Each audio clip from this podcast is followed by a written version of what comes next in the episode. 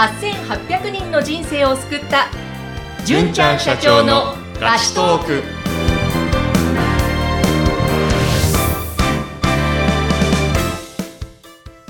こんにちは。ピーチ株式会社の尾崎です。こんにちは。ナビゲーターの山口智子です。さて、純ちゃん。はい。この8800人の人生を救った純ちゃん社長のガチトーク。はい。今回で配信50回目を迎えました。いやー、おめでとうございます。ありがとうございます。もう50いかが回ですか？50回ですよ。うん。ちょっと今、どんな思いでしょえー、よく続いたなっていう感じですね。はい。やっぱり始める前はいろいろ喋ることできるかなとか、いろんな思いありました？そうですね。あのーまあ、喋ること多分3回ぐらいで終わるだろうと思ってたんで。はい。いやいいや、もう本、当に。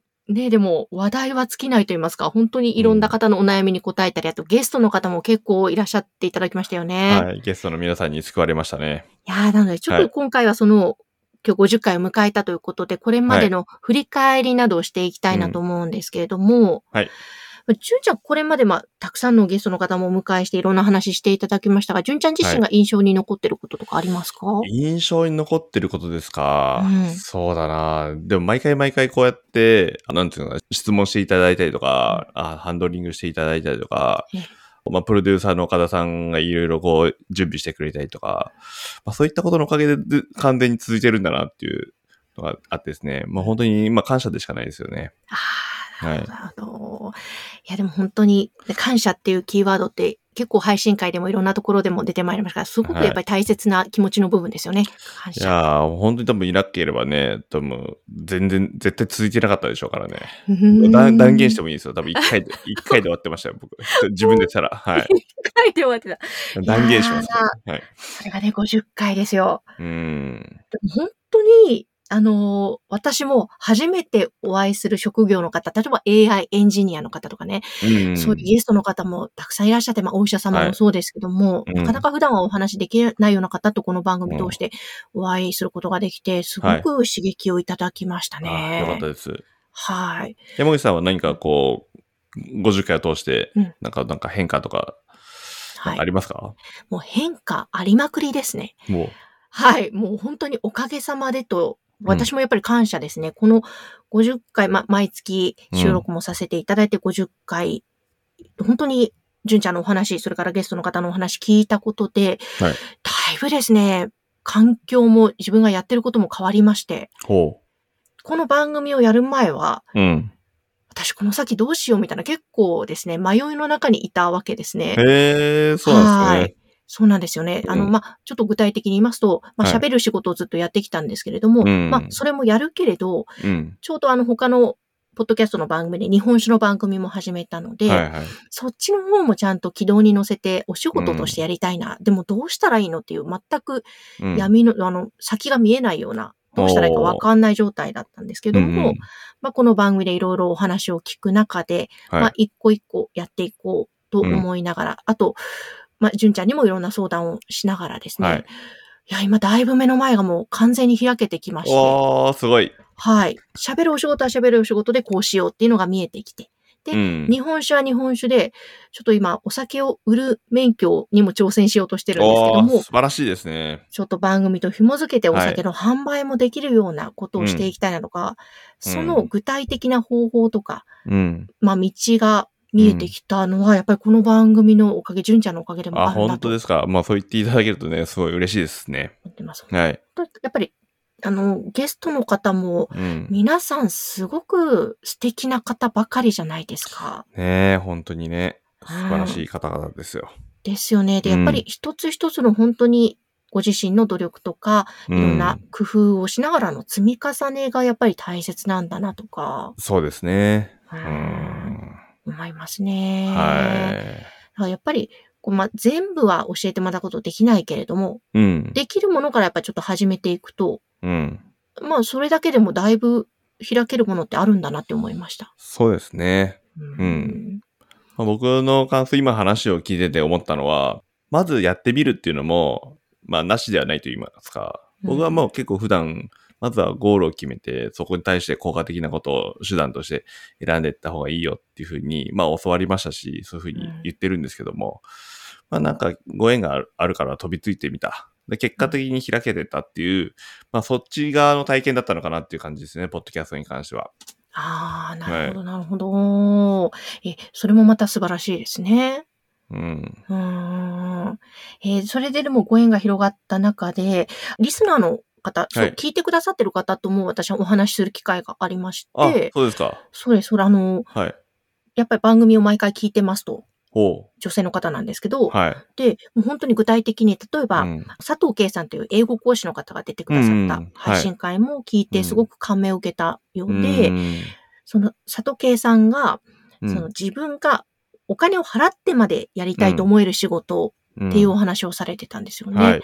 そこにすごく感動した。なるほど、うん。そういう考えがあるのかって思ったっておっしゃってて、あー確かに私もそれは、あーなるほどなって思ったなとか、あと、その、もうなんか割と最近よく言ってます。私、マインドフルネス朝散歩、うん、はい。もう。趣味みたいになってるので、あ えー話してますが、やっぱりそれも、その方、あ、私もやりたいと思ったみたいで、ちょっとやろうと思いますっておっしゃってたり、へー。だからこの番組を聞いて結構刺激を受けていらっしゃる方、リスナーの方でもいらっしゃいますね。うーん。うん、いいことですね、それは。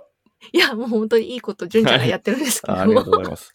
僕の周りだとですね、うんえっと、まあ、IT, エンジニアで正社員だった人が、うんまあ、フリーランスエンジニアになって、で、まあ、お金の話とかも聞いて、あ、僕もあの、サイドファイヤーしようって言ってですね、うんまあ、ちょっと無駄遣いをやめてうん、ちゃんと生活防衛費を作って、あの、ちゃんと将来のために積み立てをしし始めました、みたいな声とかは、まあ、いただいたりしますね。おー、うんそうなんですね。実は結構あの、正社員からフリーランスにあ IT エンジニアがですね、なった時に、将来どうすればいいんだっていう議論って一部あったりするんですよ。うんうんうんまあ、収入は上がるんですけど、200万円ぐらい。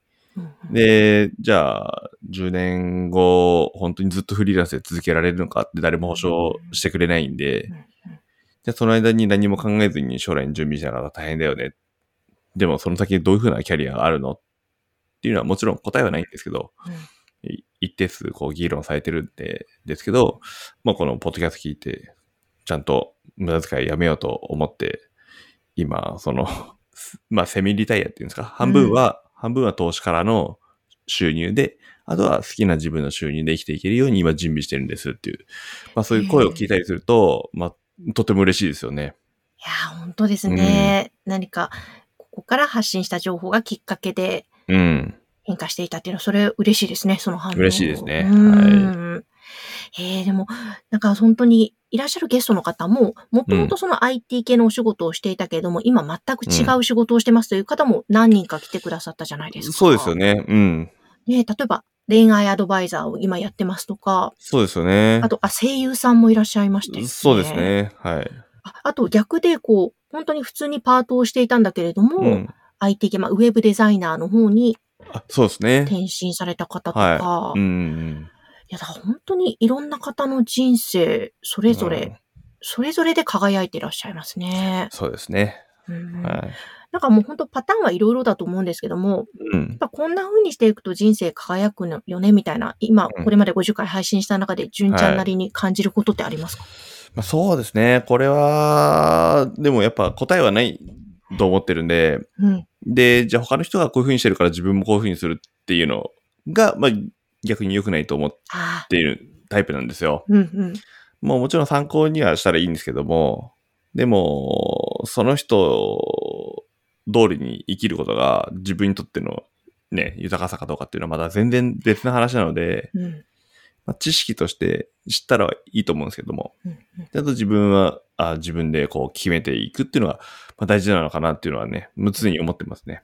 いやー、本当でも、うんその常に思ってらっしゃることを、たびたび番組でもね、教えてくださってますが、はい。やっぱり自分がどうしたいか、そこはしっかり持つっていうのは、ちゃんと考えていった方がいいですね。そうですね。う。ん。あくまでもね、えー他の人の事例ですし、うん。確かに。例えばですけど、平均年齢とか、うん平均年収とか、いつになったら結婚するとかっていう話とかも、あるじゃないですか。平均でこれぐらいだよみたいな、あ、自分は平均より遅いのかな、早いのかなとかっていう、うんあるんですけど、まあ、で別に平均になりたいわけじゃないわけじゃないですか。はい、はい。うん確かに。うん。だから、そういうのに惑わされることなく、あくまでも一個の、まあ、参考として、他の人がこういうふうに歩んでんだよっていうのをうん聞くっていうのはすごい大事なポイントなのかなと思ってます。本当ですね。はい。私は平均に惑わされて生きてきて、ようやくここ最近、あ、自分らしさはい。が大切だな、自分がどうしたいか大切だなと分かってきたんですけど、うん本当そこを分かると、なんか幸せにな気持ちにもなりますよね。そうですね。平均が幸せじゃないわけじゃないんで、あまあ、それ自身もね、自分で決めたらいいのかなっていう気がしますね。本当そうですね。うんさあ、じゃあ、まあ、今回50回、そしてまだまだ続いていくわけですが、はい今後のこの、ポッドキャスト、純ちゃん社長のガチトークで、はい。えーこんなことを発信していきたいな、またこんなことをやってみたいなとかありますか？なんでしょうね。よくここまでね、やめずに継続してこれたなっていうのが、あの、あるんで、ちょっとね、100回まで続くのかどうかわか わかんないっていうのが、まあ正直なところなんですけども、まあ、続けてったらどうしようかなっていう感じですかね、正直。いや、もうその、また、全然大したビジョンもなくてね、これに関して。いや、またそこの素直なところがいいなと思うんですけれども、いあありがとうございまや、本当に本当に。はい。もうなんかね、ちょっとうん。私の中で勝手にこの想像で、公開収録みたいな、ちょっとはい。リスナーの方、交えての何かうん。交流する場とかうん。あったらまた、純ちゃんがいろんな質問にその場でリアルに答えるとか、はい。そのがね、また世の中ちょっと落ち着いてきたら、できたらうんまた面白いのかな、なんていうふうにも思っておりますが。そうですね、100回とかね、記念とかぐらいだったら、うんそこまでいければねって感じでしょうか。ね。まあ、はいあとは本当地道にコツコツうんできることを続けていくというところですかね。そうですね。はい。はい。なので、ぜひ皆さん引き続き、えーこの純ちゃん社長のガチトーク応援よろしくお願いします。そして、はい。えー聞いていただけたらと思いますが、えーぜひ皆様からのご意見、ご感想もお待ちしています。ご質問、相談もお待ちしています。えーはいピーチ株式会社の LINE 公式アカウントからお寄せください。番組の説明欄のところに URL 掲載しています。はいえーということで、純ちゃん、えー50回目の配信、今日もありがとうございました。ありがとうございました。